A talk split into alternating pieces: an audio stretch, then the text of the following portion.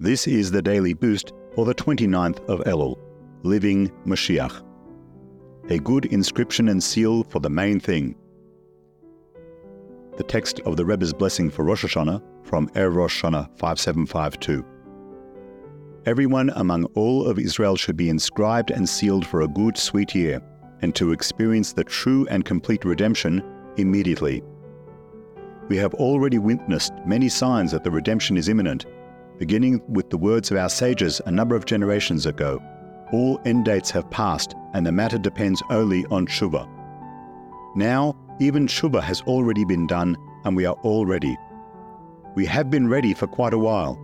May we immediately merit the true and complete redemption, and, starting from this very moment, all Jews, their youth and their elders, their sons and their daughters, should be in the Holy Land, in the holy city of Jerusalem.